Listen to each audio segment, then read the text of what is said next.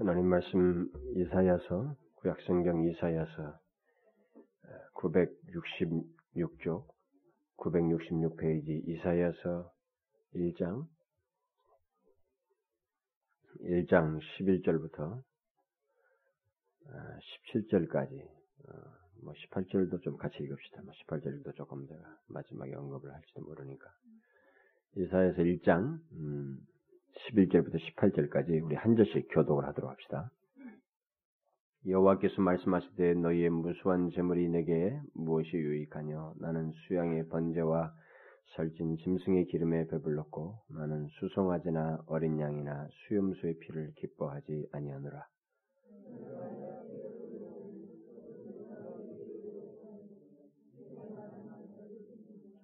헛된 재물을 다시 가져오지 말라. 분양은 나의 가증이 여기는 바요 월삭과 안식일과 대회로 모이는 것도 그러하니 성회와 아울러 악을 행하는 것을 내가 견디지 못하겠노라.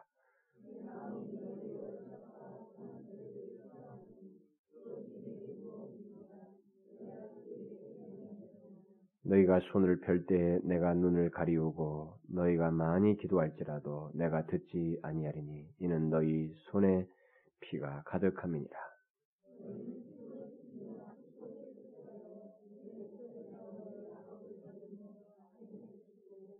선행을 배우며 공의를 구하며 학대받는 자를 도와주며 구하를 위하여 신원하며 과부를 위하여 변호하라 하셨느니라.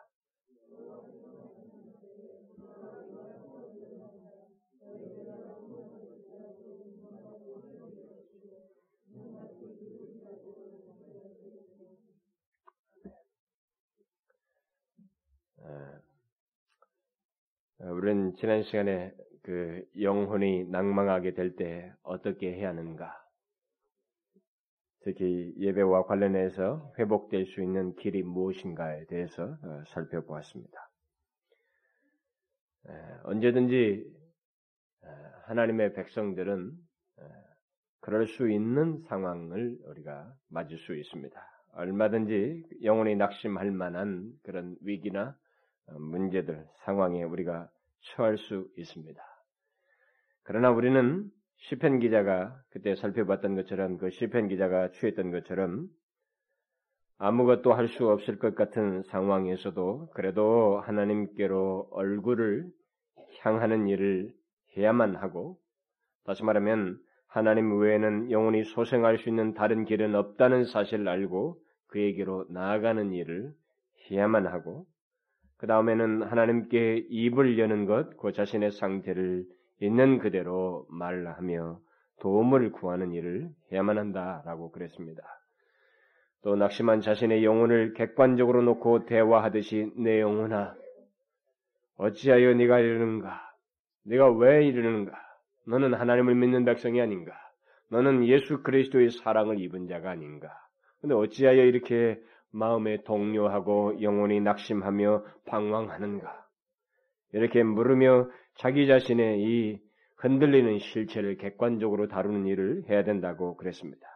그리고는 자신의 영혼을 자기 안에 떠오르는 수만 가지의 생각에 내어 맡기기보다는 하나님의 말씀의 권위 아래 두는 것이 필요하다고 했습니다. 그리고 무엇보다도 하나님 앞에 쉼 없이 나와서 예배함으로써 한편으로는 더 이상 나빠지는 것을 막을 뿐만 아니라 또 다른 한편에서는 회복해 하실 하나님, 하나님께 자기 자신의 마음을 열어서 결국 은혜를 덧입을 수 있는 기회를 놓치지 않는 것이 꼭 필요로 하다고 그랬습니다. 영적인 침체가 왔을 때 자신의 영혼이 심히 낙심하여 영적 무력감에 빠지게 되었을 때 우리는 다른 길을 찾을 수 없다는 것을 잊지 말아야 됩니다. 성경이 제시한 하나님께서 우리에게 계시한 것이 그게 우리에게 제시된 유일한 길이요. 사실 살 수 있는 길이라고 하는 것을 잊지 말아야 된다는 것입니다. 그 외의 길들은 우리가 볼 때 그 순간은 마음의 즉흥적인 어떤 위로라든가 어떤 답을 찾기 위해서 찾긴 하지만 그 외의 길들은 모두 더 목이 타게 하는 어떤 바닷물을 마시는 것 같은 경험이 된다는 것을 잊지 말아야 됩니다. 영혼은 사람의 영혼은 하나님을 떠나서는 소생과 회복이라는 것이 있을 수가 없습니다. 감정이 다뤄지고 감정 컨트롤이라든가 소위 리크리에이션이라고 하는 거예요. 기분 전환이라든가 이런 것은 가능할 수 있지만 인간의 이 영혼이 소생되고 회복되는 일은 하나님과 관련되어 있습니다. 그래서 하나님께서 제시하는 길을 떠나서는 다른 길을 우리가 얻을 수 없다는 것을 잊지 말아야 됩니다. 그것은 하나님께서 아담 이래부터 아담 때에서부터 제시했던 최상의 길이었습니다. 그것을 인간들이 무시하긴 하지만 다른 길이 없다는 것을 잊지 말아야 됩니다. 아담이 하나님께서 제시하신 그것을 거역하고 다른 것을 선택함으로써 그는 영혼의 황활함을 경험하지 않았습니까? 그 길이 유일한 길인데 그 유일한 길을 걷어참으로 인해서 그는 일평생 영혼의 그 황활함을 맴, 그 메마른 것을 경험하면서 계속 갈급하면서 갈증을 느끼면서 평생을 살아야만 했습니다. 우리가 그것을 잊지 말아야 됩니다. 하나님께서 그의 계시를 통해서 우리에게 말씀하시고 제시해 준 것이 항상 최상의 길이라고 하는 것을 우리는 거부하려고 해서는 안 됩니다. 인간의 본성은 희한하게도 그것을 거부하고 싶은 마음이 있어요. 뻔한 대답이다. 하나님의 말씀은 뻔하다. 하나님의 이 성경은 뭐 뻔한 얘기일 것이다. 라고 하는 그렇게 하면서 거부하고 싶어 하는 심성이 우리 가운데 살아나지만 그것은 다 출처가 사단입니다. 인간의 본성이에요. 처음부터 하나님은 그것이 우리에게 최상이라고 말씀하셨습니다. 우리의 영혼의 온전함을 위해서는 그것이 유일하다고 항상 말해 오셨기 때문에 우리는 하나님의 계시에 귀를 기울여야 됩니다.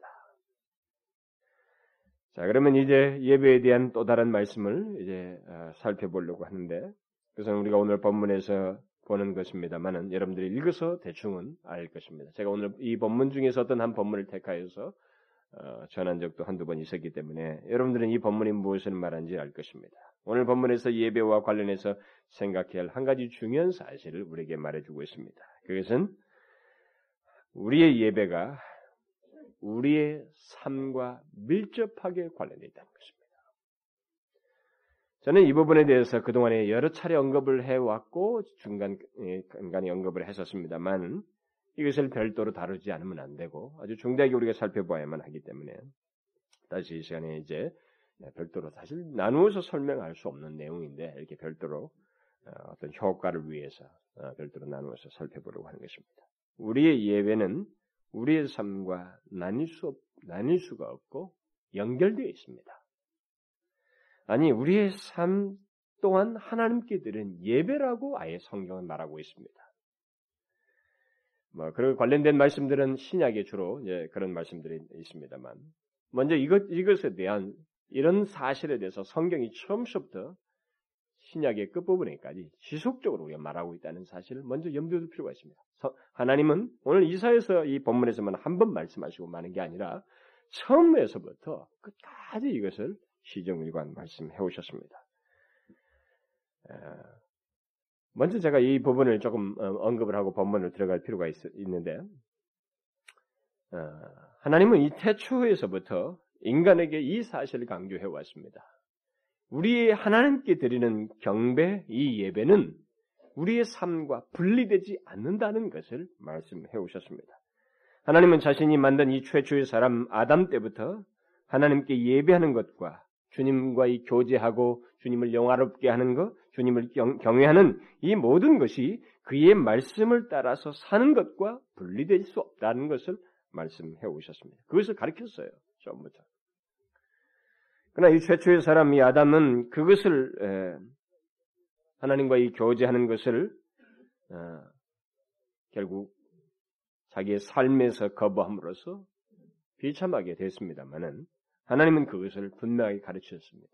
그리고 서서 타락한 이유라 하지만은 이 그 뒤에서 나온 그 가인과 이 아벨의 구체적인 제사를 기록한 성경 본문에서부터 하나님은 그것을 다시 시사를 합니다. 하나님께서는 가인과 아벨의 두 제사가 있었지만 아벨의 제사만 받으시고 가인의 제사는 받지 않았습니다. 그 이유에 대해서 하나님은 설명을 하십니다.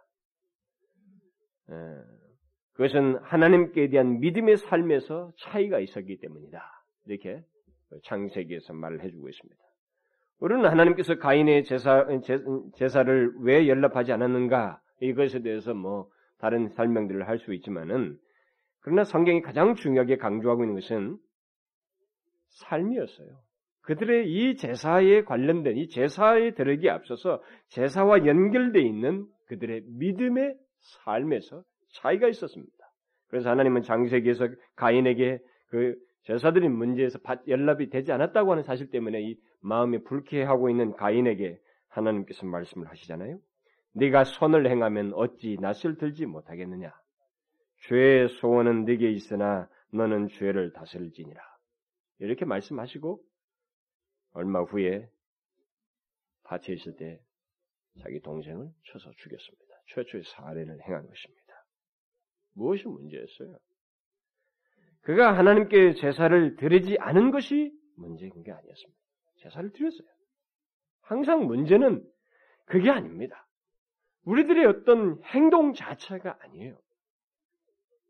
그 행동으로 연결된 어떤 것들이 항상 문제가 되는 것입니다.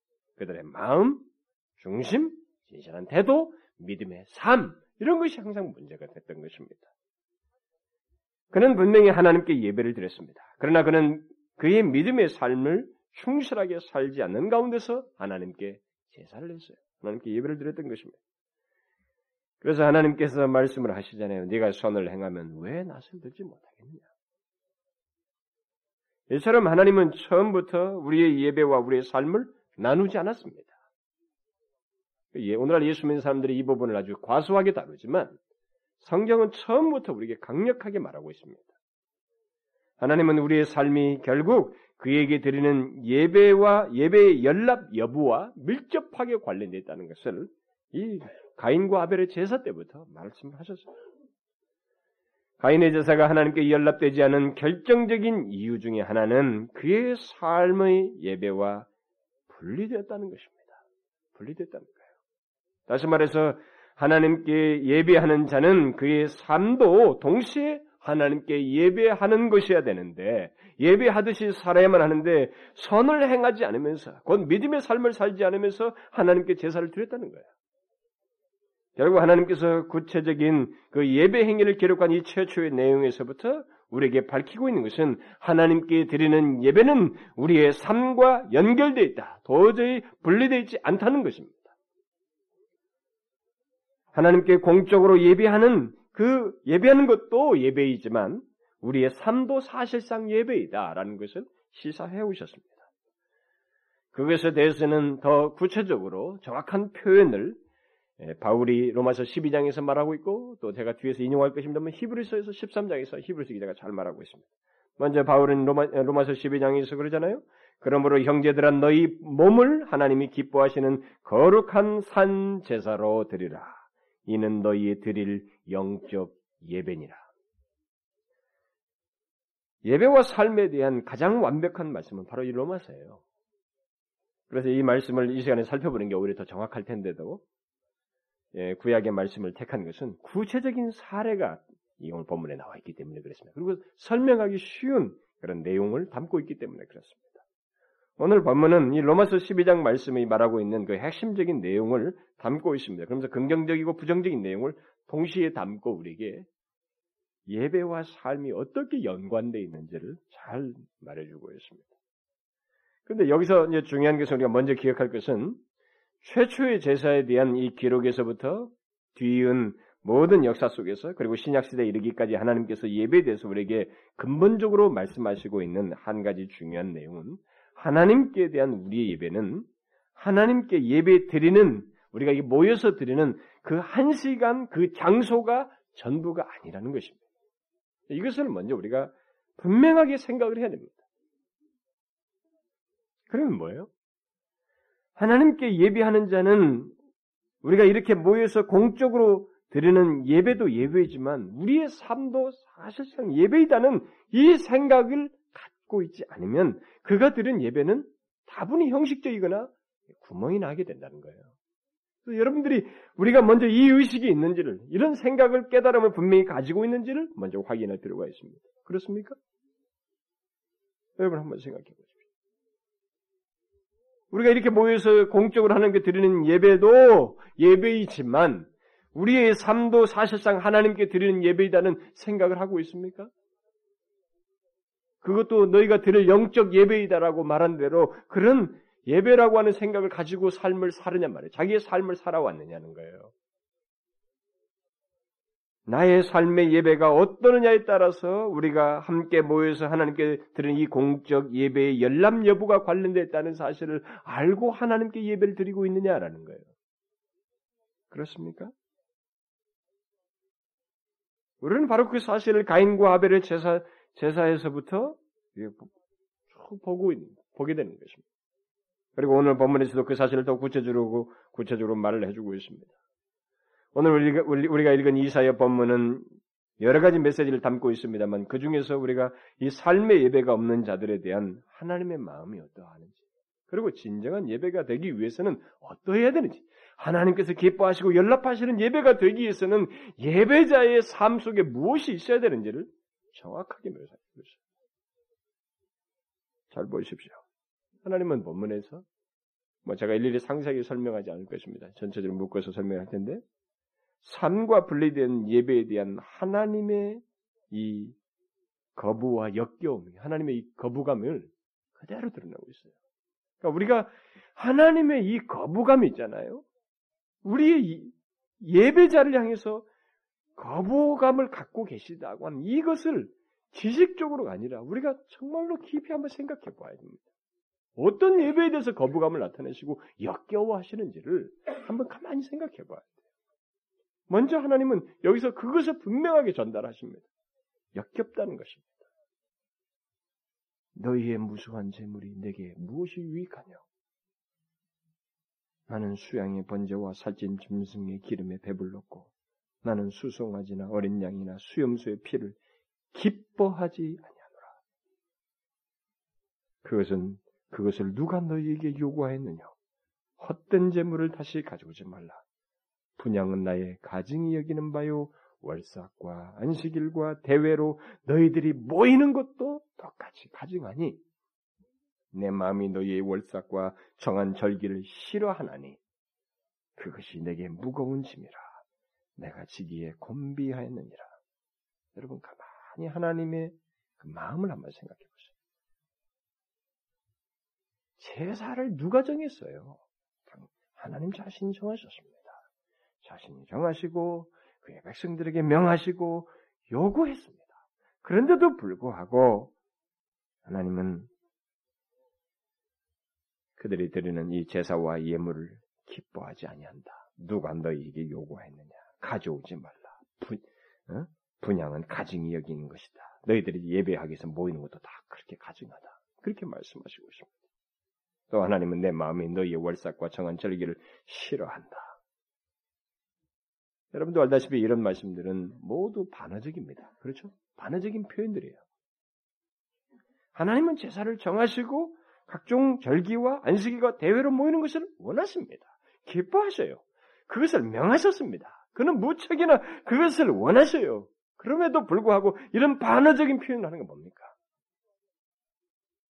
이 제사가 오히려 하나님과 좋은 시간을 갖고 하나님께 영광을 돌리고 은혜의 놀라운 시간이 돼야 되는데 하나님을 모독하는 자리가 되고 있다는 것이에요.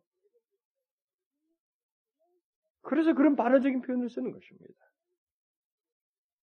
결국 이유가 뭡니까? 무엇 때문에 그렇게 말씀하셔요? 그들이 드리는 예배가 그들의 삶과 분리되어 있다.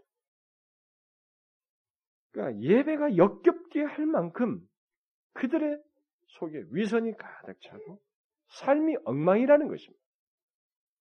삶과 예배가 분리된 예배 따로 삶 따로라는 거예요. 이 예배자들이. 그래서 하나님은 성회와 아울러 악을 행하는 것을 내가 견디지 못하겠노라 이렇게 말씀. 이거와 아울러 이렇게 하는 것은 뭐예요? 성회도 하고 하나님 앞에 나와서 예배드리고 모여서 예배도 하고 악도 행하고 너희들이 이렇게 하는 걸 내가 견디지 못하겠노라. 여러분 잘 생각해 보십시오. 우리는 이런 하나님의 정서에 대해서 얼마나 예배가 중요하다고 생각하면 그리고 예배를 항상 드려야 된다고 생각한다면, 예배를 매일 드리고 있다고 생각한다면, 그렇게 매주 빈번하게 드리고 있다고 한다면, 이런 예배와 관련해서 하시는 주님의 말씀도, 주님의 마음도 우리가 헤아려야 되잖아요? 알아야 되지 않습니까? 이걸 모르면서 예배한다는 것 자체의 의미를 두면 안 되잖아요. 한번 생각해 보시오. 주님께서 도대체 뭘 말씀하시고 있습니까? 못 견디겠다는 거예요. 역겹 그래서 하나님께서 뭐라고 만족하십니까? 너희가 손을 펼 때, 뭐 대회로 모여서 뭐, 뭘 하든 간에, 하나님을 향하는 표시를 낼 때, 내가 눈을 가리우고, 너희가 많이 기도할지라도, 내가 듣지 아니하리니, 그 이유는 너희의 손에 피가 가득함이라. 기도도 하고 손을 펴고 있지만 너희들이 손에는 죄가 가득하기 때문에 내가 듣지 않는다. 무슨 말이요? 연락하지 않겠다는 거예요. 너희들이 말하는 너희들이 가져 드리는 모든 제사, 안식일의 모임, 각종 절기의 모임, 모든 제물 연락하지 않겠다는 겁니다. 안 받겠다는 거예요. 뭡니까? 삶이 온전치 못하면 하나님께 예배가 연락되지 않는다는 놀라운 사실을 말씀하고 있습니다. 우리들의 삶이 이 예배와 연관되어 있지 않으면 일치되어 있지 않으면 하나님께서 우리의 예배를 연락하지 않는다는 것입니다. 안 맞는다는 거예요. 얼마나 중대한 문제입니까? 그런 면에서 볼 때. 우리의 기도를 듣지 않는다는 거예요. 여러분은 이 사실을 아십니까? 이게 얼마나 중대한 문제입니까? 여러분들 이런 사실을 진지하게 심각하게 생각해 보셨어요? 이런 사실을 알고 하나님께 예배하며 기도하고 있습니까? 여러분들은 한 번이라도 이런 문제를 진지하게 심각하게 생각해 보셨어요? 하나님께서 이 같은 말씀을 우리에게 쉼 없이 역사를 거쳐서 말씀을 하셨다고 하는 사실을 알고 있습니까? 무슨 말이겠어요? 이런 말씀을 계속 하신다는 것은. 나중에 또 제가 또 인용하겠습니다. 더 많이 인용할 것인데 제가 인용을 많이 오늘 몇 개만 하겠습니다만. 뭘 말하겠어요? 역사 속에 그렇게 계속 있다는 것은? 사람들이 예배하는 자들이 의외로 예배 따로 삶 따로 하면서 예배를 잘 드린다는 거예요. 역사 속에서 그런 일이 반복되었다라는 겁니다. 이런 맥락에서 우리들의 시대를 바라볼 필요가 있죠. 우리들의 현실을 바라보고 이 말씀은 우리들의 현실을 조명해 볼 필요가 있는 것입니다. 우리들은 어떨까라는 거예요. 우리들은 어떨까요? 여러분 어떻게 생각하십니까? 오늘은 예배 따로 삶 따로 그런 모습이 없을까요? 우리에게? 만약 그래 그게 없다면 우리나라는 밖에도 한참 바뀌었을 것입니다. 뭐 천만 명이 넘다고 그러는데 이 나라의 부패는 뭐 그리고 어디를 가도 그리스도인의 통한 하나님의 영광은 하나님을 기쁘시게 하는 현장과 모습은 1세기 당시에 몇 퍼센트도 안 되는 사람들에게서 나타나는 것보다도 못한 현실을 갖고 있잖아요. 무엇을 말합니까? 우리들의 현실이? 이 말씀이 그대로 저촉되는 거예요. 우리에게도. 우리들의 현실에도 여전히 예외 따로, 삶 따로인 현실이 우리 가운데 분명히 있다는 것입니다. 그러니까 그런 사람들이 지금도, 오늘도, 조국 땅 안에서 여러 교회 가운데서 마저시 예배를 드리고 있다는 것입니다. 그들이 예배를 중요시 여기는 것만큼 그것이 얼마나 받아들여지는가, 하나님께 연락되는가 이 문제를 생각지 않고 이들처럼 예배하고 있다라는 것을 말해주는 거예요. 우리는 이 문제를 진지하게 생각해야 됩니다. 우리는 예배를 얼마나 잘 드릴 것인가. 이것만 생각할 게 아니고, 이 예배의 열람 여부와 밀접하게 관련되어 있는 있는 우리들의 삶이 어떤가 이걸 생각해 봐야 돼. 하나님은 분명하게 역겹다고 말씀하셔요. 싫다는 겁니다. 가져오지 말라는 거예요. 가증하다고 말하고 있어요. 난 못 견디겠다고 말씀하십니다. 이런 단어들을 한번 가만히 생각해 봐요. 이게 하나님의 표현이란 말이에요. 응? 참 놀랍지 않습니까? 저 같은 사람은 여러분들에게 그런 말, 그럼 이런 단어도 못 써요. 그럼 못 씁니다. 하나님이 쓰시고 있잖아요. 예배하며 동시에 죄악된 죄악을 행하는 것을 하나님께서 못 견디겠다고 말씀합니다. 그래서 예배를 연락되지 않을 것이라고 하는 것을 말하고 있습니다. 우리들은 이 사실을 별로 심각하게 생각하지 않고 예배를 드리지만, 그저 열심히 예배하고, 기도하고, 또 그렇게 했으니까, 예배하고 내가 기도하고 있으니까 나는 문제가 없고, 이런 것에 하나님은 마땅히 응답을 하셔야 되고, 나는 기본적인 행동을 하고 있다는 것으로서 스스로를 위를 얻으면서 자기의 신앙생활을 하지만, 하나님은 그런 기본적인 우리들의 태도에 대해서 거부하신다고, 역겹다고 말씀하시는 거예요. 삶이 없는 것에 대해서. 없는 것 때문에. 그러니까 우리는 이 문제를 중요하게 생각을 해야 됩니다. 하나님은 가인, 가인에게뿐만 아니라 또 이 구약의 시대에서도 계속 적으로 말씀하실 뿐만 아니라 신약에서도 이것을 계속 말씀하셔요.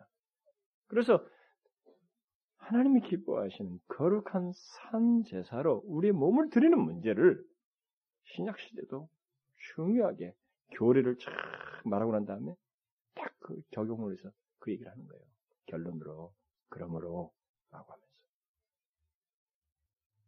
하나님은 이 이와 동일한 이 이사야와 동일한 그 어조를 가지고 이사야는 유다 백성들에게 얘기했습니다. 유다와 남방과 북방으로 나눠졌잖아요, 이스라엘이요. 남방 이스라엘을 향해서는 또 그보다 앞서서 아모스 선지를 통해서 하나님께서 말씀하신다. 거의 똑같은 어조. 시간이 조금 다르고 대상이 다른데 똑같은 어조로 말씀하시는 거예요. 이렇게 말씀하십니다. 내가 절기를 미워하며 멸시하며 너희 성회들을 기뻐하지 아니하리니 아니하나니 너희가 내게 번제나 소제를 드릴지라도 내가 받지 아니할 것이요 너희 살찐 희생의 화목제로 화목제도 내가 돌아보지 아니하리라 네 노래 소리를 내 앞에서 그칠지어다. 네 비파 소리도 내가 듣지 아니하리라. 얼마나 끔찍합니까? 하나님의 백성이 하나님과 교통하는 아주 중요한 창구잖아요. 공식적인 채널 아닙니까? 그런데 그것을 내가 받지 않겠다. 기뻐하지 않는다. 멸시한다. 난 미워한다. 그러니까 내 앞에 와서 뭐 돌아보지도 않을 것이다. 너희들이 그 앞에 나와서 뭐 찬송하는 것도 어? 이것도 하지 마라. 듣지 마라. 나 듣지 않겠다. 왜요? 바로 뒤에 덧붙입니다. 오직 공의를 물같이 정의를 하수같이 흘리지어다. 흘리지 어다. 뭐, 무엇을 말합니까? 무엇이 부족해? 문제라는 거예요, 지금. 번제와 소제와 화목제를 받지 않겠다고 하시면서 산송을 그만두라고 하시는데 왜 그래요? 공의가 없다는 것입니다. 응? 너희들의 삶 속에 공의가 없다는 거예요. 공법을 물같이 정의를 하수같이 하나님께 열심히 제사하고 있었지만 삶은 죄악으로 가득 차 있었고 하나님의 법을 무시하고 있었다는 것입니다. 그래서 하나님은 똑같이 너희들의 각종 절기나 성회들을 내가 미워하고 멸시하고 기뻐하지 아니한다. 나는 받지 않겠다. 그렇게 말씀하십니다. 결국 이스라엘 백성들의 입장에서 보면 하나님께 연락되지 않는 예배를 열심히 드리고 있는 거예요, 지금. 그건 뭐겠습니까? 그러면 그런 예배는 자기 위안용이 되는 거예요. 여러분 예배가 자기 위안이 된다는 거 아십니까? 성령께서 위안을 주실 수도 있지만 자기 위안을 스스로 갖는다는 사실 아십니까? 그러니까 여러분 교회 당에 다니는 수많은 사람들이 열심히 교회 다니면서도 자기들 문제가 없다고 생각하는 거예요. 바리새인들이 그렇게 열심히면서도 주님의 지적을 듣고도 문제가 없다고 자꾸 생각한 겁니다. 왜? 그게 위안이 되는 거예요. 내가 며칠 만에 금식을 하고 무슨 11조를 뭘 하고 뭐뭘 하고 이런 것들이 있기 때문에 그게 자기 위안용으로 삼았기 때문에 문제가 없다고 생각하는 겁니다. 그러나 여러분 우리에게 진정한 역사, 심령의 위안은 성령께서 주시는 것입니다. 그런데도 사람도 조작할 수 있어요. 이 사람들이 조작된 위안을 얻으면서 이것에 열심인 자들을 향해서 주님께서 정확하게 지적하시는 겁니다. 가져오지 말라는 거예요. 받지 않겠다고. 하나님은 이스라엘 백성들이 또 말씀하셔요. 너희는 베델에서 범죄하며 길갈에서 죄를 더하며 아침마다 너희 희생을 3일마다 너희 11조를 드리며 누룩 넣은 것을 불살라 수은제를 드리며 낙헌제로 소리내어 광포하려무나 이스라엘 자손들아 이것이 너희가 기뻐하는 바니라.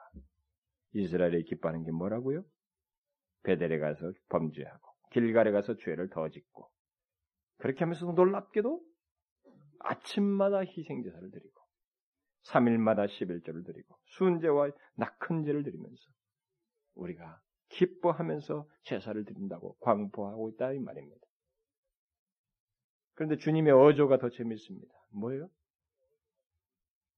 너희가 기뻐하는 것이 그것이니 계속 하려무나. 니들이 그렇게 하면서 그걸 좋아하니까 계속 하려무나. 그래. 죄 짓고 예배하고 하나님께 예물 드리고 삶으로 나를 무시하고 그래 계속 하려무나 그것이 너희가 기뻐하는 것이니까 여러분 어떻습니까? 여러분 어때요? 이런 하나님의 말씀에서 우리가 어떻습니까? 굉장하잖아요. 여러분 그렇게 느껴지지 않습니까? 사실 우리 세대에 우리들이 오늘날의 신앙생활은 우리들에게 있어서 이런 메시지가 얼마나 중대하게 여겨집니까? 이런 것을 우리에게 조명해 볼 때 얼마나 이것이 심각한 문제입니까? 만약 이런 모습이 우리 가운데 있다고 한다면 이 말씀이 우리 가운데 적용해서 보면은 얼마나 심각해요. 결론은 그런 상태에서 드리는 예배, 그런 삶을 가진 자의 예배는 하나님께서 기뻐하지 않고 연락하지 않는다. 너희들이 기뻐할 뿐이 나는 기뻐하지 않는다는 것입니다. 그러면 어떻게 해야 합니까? 하나님께 드리는 예배, 예배와 기도가 연락되는 예배와 기도가 되기 위해서 우리는 어떻게 삶을 살아야 한다는 것입니까? 주님은 여기 이사야서에서 두 가지 사실을 말해주고 있습니다. 하나는 하나님께서 싫어하시며 거역하시는 듯한 그 표현으로 말씀하신 각종 제사들에 대해서 바른 이해를 우리가 가져야 된다는 거예요. 그것을 결국 시사하고 있습니다. 우리는 그것을 알아야 됩니다. 제사가 말하고 있는 기본 정신이 무엇인지, 제사를 우리에게 주신 하나님께서 원래 제사를 주신 기본적인 뜻이 무엇인지를 알아야 된다는 것입니다. 그러니까 우리가 예배를, 예배에 대한 바른 기본적인 뜻을 알아야 된다는 것이죠. 기본 정신을 가지, 기억해야 된다는 것입니다. 우리는 성경에 기록된 모든 제사들, 그것이 무엇이든 그 제사를 하나님께 실제로 제사를 드리는, 실제로 제사를 드리는 그 시간이 있잖아요. 그 시간과 그 장소에 앞서서 이 제사들이 결국 어떻게 연결되어 있는지를 한번 먼저 생각해 볼 필요가 있다는 것을 시사해 줘요. 예, 삶과 관련해서. 뭡니까? 여러분, 구약 백성들이 짐승을 가지고 왔습니다. 이 짐승을 이 하나님 앞에 직접 불사르고 이 각을 뜨고 제사하는 이 시간은 사실 전체 시간에 비하면 짧은 시간이에요. 이 재물을 자기가 구별하여서 가져오는 것, 가져와서 여기서 기다리며 준비하는 것들, 그리고 거기에 이 제사장들이 실제적인 마지막 하기 전에 불사르고 뿌리고 하는 이거 하기에 앞서서 하는 작업들, 이런 것들을 비교하면 짧은 시간입니다. 그리고 이런 것들을 더 정확하게 설명할 수 있는 것은 소재입니다. 소재는 어, 우리가 그 가장 그 일상적인 우리의 삶을 드리는 것과 관련된 제사입니다. 그러니까 일상적인 삶을 드리는 것을 상징하는 것이 소재인데, 그러니까 그러기 위해서 그 우리가 일상적인 생활 속에서 먹, 먹고 마시는 거 있잖아요. 그런 곡식과 가루와 기름, 감남류 같은 거 이런 것들을 이제 드리는 것입니다. 그런데 곡식의 가루를 우리가 가져올 때 이것을 생짜배기를 가지고 오는 게 아니라 제가 뭐이 저는 말이 없습니다만 그냥 그걸 가져오는 게 아니라 이 사람이 다 빠야 돼요. 제사자가. 고운 가루를 내 가지고 다 해서 그걸 가져와야 되는 것입니다. 그 다음에 이걸 가지고 이제 제사장이 하는 것입니다. 그러면 이 사람이 곡식을 이렇게 준비해서 다 빠는 작업이 오늘날 같이 방앗간 있는 게 아니잖아요. 응? 돌로 갈고 하는 거 아닙니까? 그럼 이 시간이 뭡니까? 준비하는 시간이에요. 예배가 어떻게 된다는 것입니까? 연결되어 있어요. 드리는 시간이 앞서서 거기로 가기까지의 시간까지 뭔가 연결되어 있는 것입니다.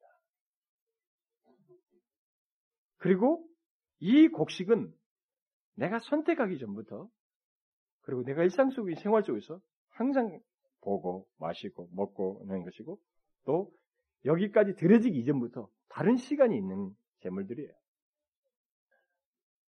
이런 것을 보게 될 때 하나님께 실제로 제사를 드리는 일은 그것에 앞서서 어떤 우리들의 시간과 행동과 행동이 연결되어 있다는 것을 구약 시대부터 우리에게 시사했어요. 그러니까 하나님께 직접적으로 드리는 제사는 항상 독립적으로 분리되어 있지 않습니다.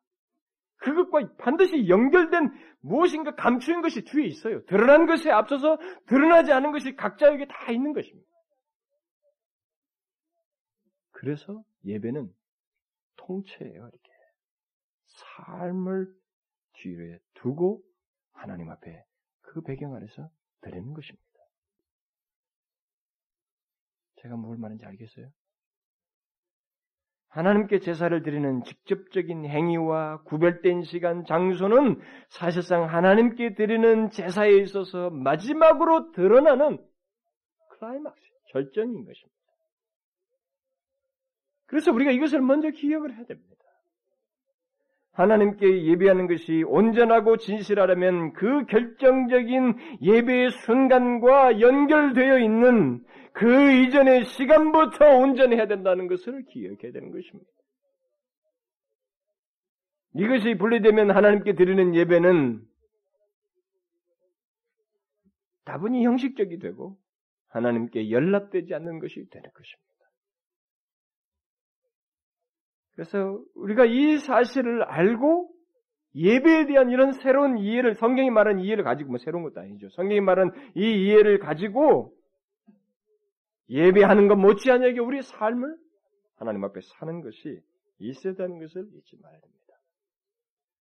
그러니까 하나님께 드리는 공적인 예배는 그것에 앞선 우리의 삶에서부터 시작되고 또 우리의 삶과 연결되어 있으며 계속되는 것이라고 하는 사실을 기억하고 우리가 삶을 살며 예배해야 된다는 것입니다.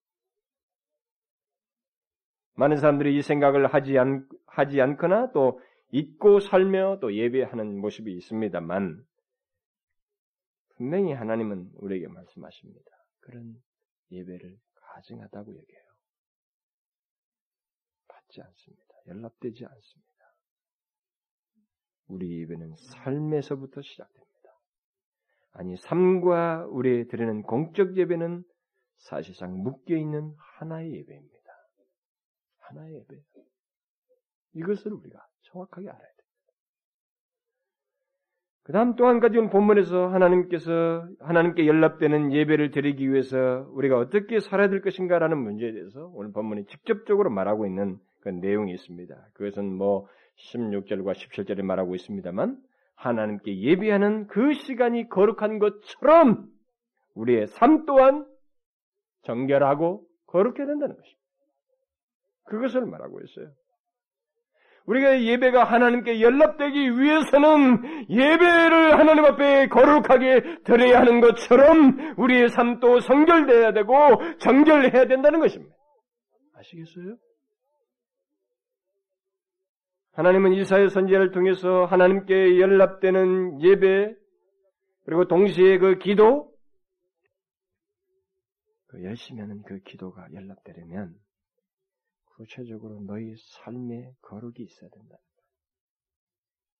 그것을 덧붙이고 있습니다. 너희는 스스로 씻으며 스스로 깨끗게 하며 하여 내 목전에서 너희 악업을 버리며 악행을 그치고 선행을 배우며 공의를 구하며 학대받은 자를 도와주며 고아를 위하여 신원하며 과부를 위하여 변호하라고 말하고 있습니다. 여기 고아, 과부, 학대받은 자 이런 자들이 말하는 것은 우리의 삶을 피상적으로 다루지 않기 위해서예요. 그리고 실제적인 그런 내용도 있었지만 우리들의 하나님을 의식한 삶이라고 하는 것이 구체적으로 드러나려면 어디로 드러나야 되겠어요? 그냥 일상적으로 만나는 사람이어야 되겠습니까? 아니단 말이에요. 무엇인가 관심이 필요하고 도움이 필요한 자리에 내가 적극적으로 가는 것이 필요한 것입니다. 그 대상들이에요, 지금 여기 나오는 게. 하나님께 연락되는 예배를 드리려면 그러니까 악행을 그치고 정결한 삶을 살며 하나님께서 원하시는 것을 네가 좀 적극적으로 행하는 삶에서도 예배 속에서도 하나님께로 향한다고 하는 적극적인 태도를 갖는 것처럼 너도 삶에서도 하나님께로 향한다고 하는 적극적인 태도를 가지라는 것입니다.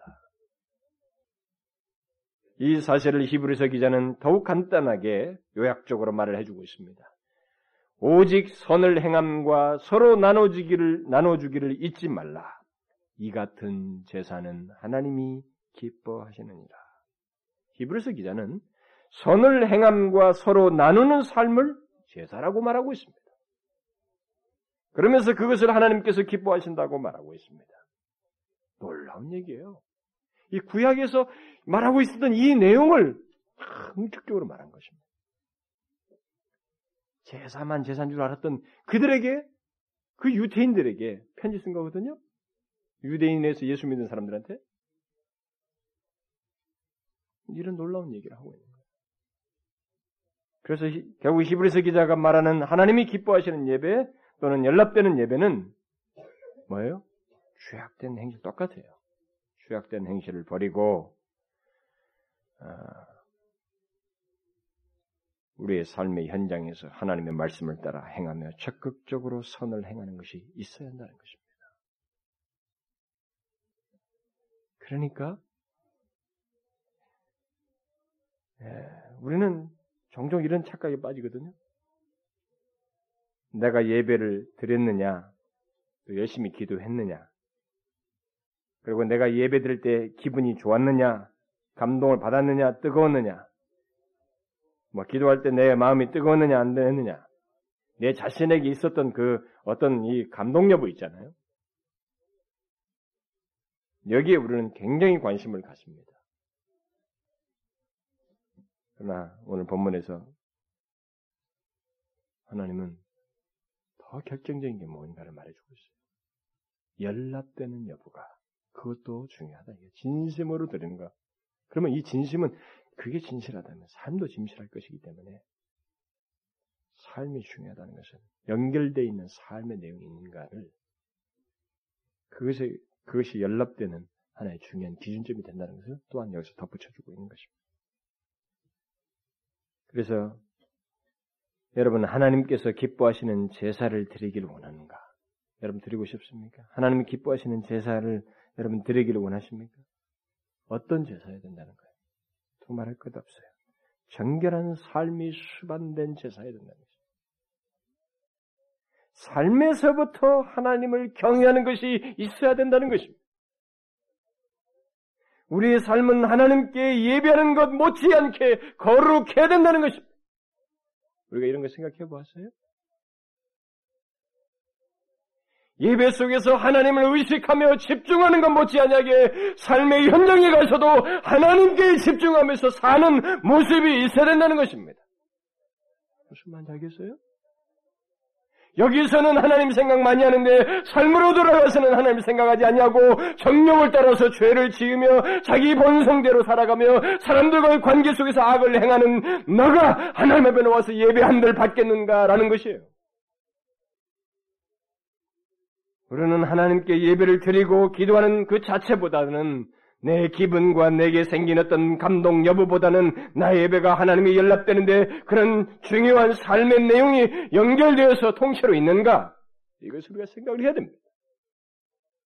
그래서 바울도 로마서에서 말하기를 너희 몸을 거룩한 산제사로 드리라고 했어요. 거룩한 말이라는 말을 한 것입니다. 우리의 몸을 거룩하게 드려야 된다는 것입니다. 그것이 우리의 드릴 영적 예배라는 것입니다. 여러분 하나님께 예배를 온전히 드리고 싶습니까? 연락되는 예배를 드리고 싶어요? 연락되는 기도를 드리기를 원하십니까? 그렇다면 하나님께 진실하고 거룩하게 예배하며 기도하듯이 삶 또한 그러해야 됩니다. 여기서 생각한 하나님, 여기서 하나님을 경외하는 듯한 그 마음, 그 태도로 삶에서도 하나님 예배할 때처럼 하나님의 면전에서 행동하고 말하고 관계를 갖고 일을 처리하며 살아야 것입니 다. 다시 말하면 하나님을 의식하여 예배하듯이 하나님을 의식하며 살고 행하는 우리들의 삶의 모습이 있어야 된다는 거예요. 우리가 하나님께 드리는 예배는 이 예배 시간이 전부가 아니라는 것을 분명히 알아야 됩니다. 이것으로 끝나는 것도 아니라는 것을 분명히 알아야 됩니다. 우리가 지금 이 예배 속에서 마음을 하나님 앞에서 겸비하여 행하듯이 또 여기서 다른 지체들을 향해 말하고 행하듯이 또 다른 지체를 위해서 무엇인가 돕고 싶고 해주고 싶은 마음을 갖듯이 그런 이 그런 마음을 예배 이후에도 내일도 계속 나타내면서 살아야 된다는 것입니다. 주일날만 형제들에게 우리 지체들에게 관심을 갖고 다른 데 가서는 그들을 위해서 살피는 것 그런 마음을 가지고 있지 않냐고 자기 삶의 현장에서는 하나님을 의식한 그런 주의 면전에서 행하는 것 같은 예배 때 주님 앞에서 취했던 태도와 같은 전혀 다른 이중적인 모습을 드러내는 것은 하나님 앞에 온전한 예배자가 아니라 이 말입니다. 물론 하나님께 대하는 태도와 사람에게 대하는 태도는 다를 수 있습니다. 엄격하게 나누면 좀 구분될 수도 있죠. 그러나 예배 시간에는 하나님이 의식되고 그 외의 시간은 하나님이 의식되지 않고 말하고 행한다는 것은 바른 예배의 모습이 아니라는 거예요. 여러분, 우리의 예배는 이 시간 이후에도 계속되는 것입니다. 왜 계속된다고 말을 하냐면은, 드린다고 하잖아요, 우리 삶을. 너희 몸을 드리라고 하지 않습니까? 공적 예배도 하나님께 드린 것입니다, 우리가 지금. 삶을 드리는 것이고, 나의 존재를 드리는 것이며, 감사를 드리는 거예요. 동일하게 그 드림이 삶 속에서 있기 때문에, 있어야만 하기 때문에, 이 예배 이후에도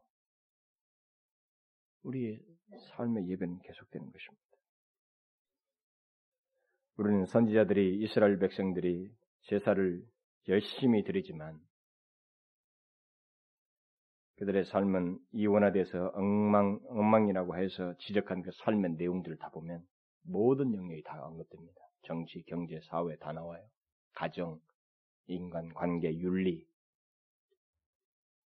다 나옵니다. 모든 영역을 다 포함하고 있는 거예요. 고와 과부에 대한 것까지. 그래서 하나님께 예배하는 것과 이 모든 삶을 다 연결시킵니다. 우리들은 하나님께서 이렇게 말씀하신 것을 이해를 못할 수도 있습니다. 왜 이해를 못하냐면 자기가 지금 하고 있는 삶의 방식이 있거든요. 그것을 고집하는 가운데서 이것을 보면 절대 이해 못합니다.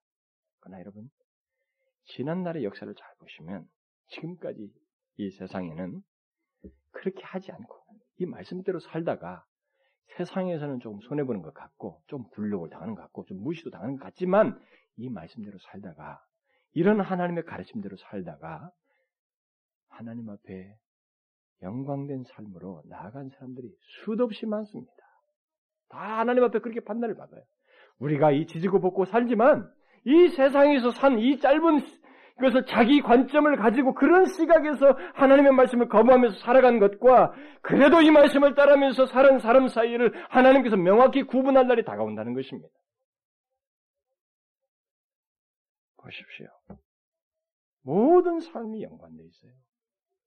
어떤 영역이든 그 영역 속에서 다 이 예배와 삶은 결부되어 있다는 것입니다. 정치인이든 경제인이든 무엇을 하는 사람이다. 그러니까 종교적인 영역과 그의 삶의 영역이 나뉘지 않는다는 것을 말한 것입니다. 계속적으로.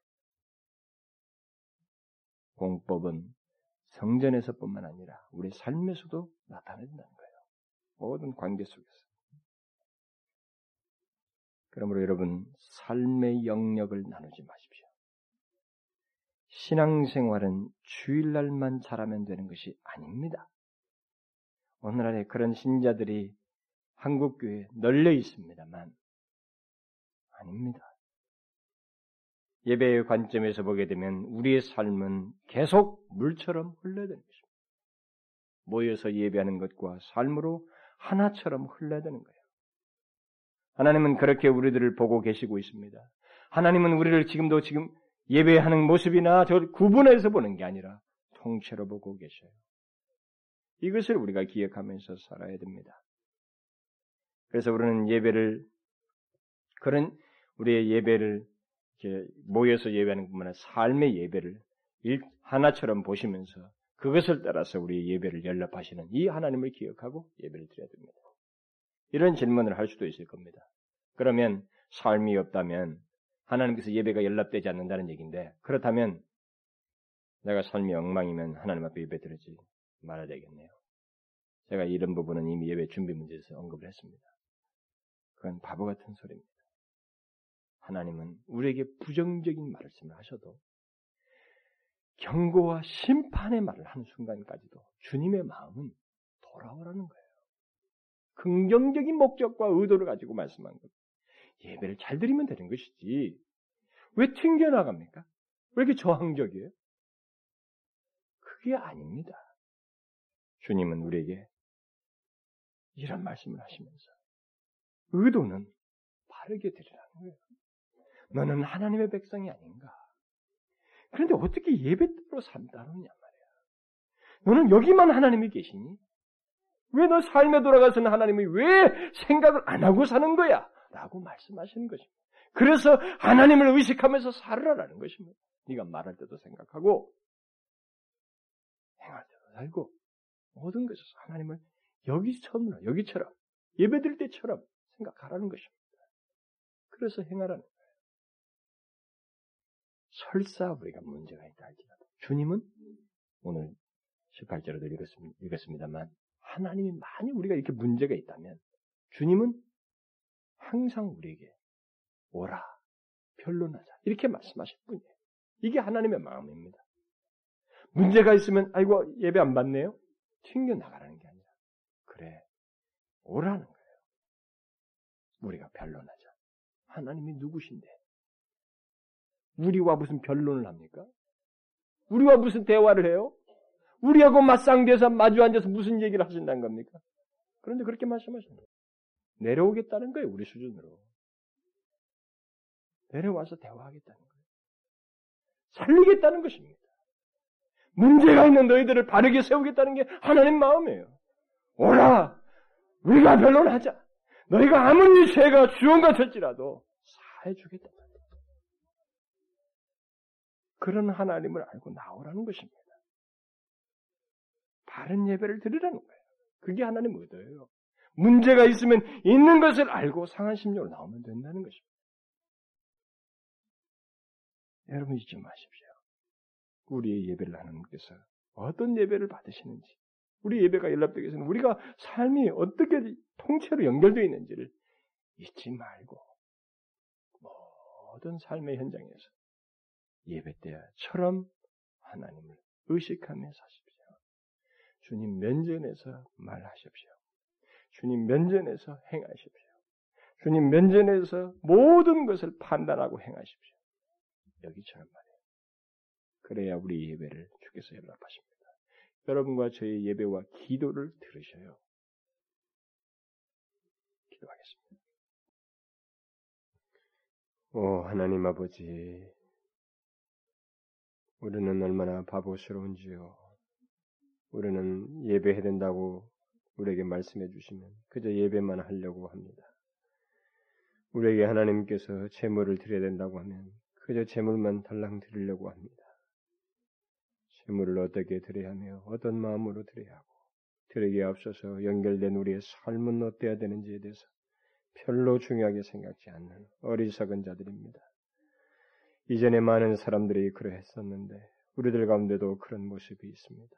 오 주여, 우리의 예배가 일납되기 위하여, 우리의 기도가 하나님 앞에 상달되기 위하여, 우리의 삶이 하나님 앞에서 정결되며, 우리의 삶 또한 하나님 앞에 드려져야만 한다는 것을 잊지 않고 살게 하여 주옵소서. 그러기를 원하오니 하나님이여 연약한 저희들을 굳게 세워 주옵소서. 예수 그리스도의 이름으로 기도하옵나이다.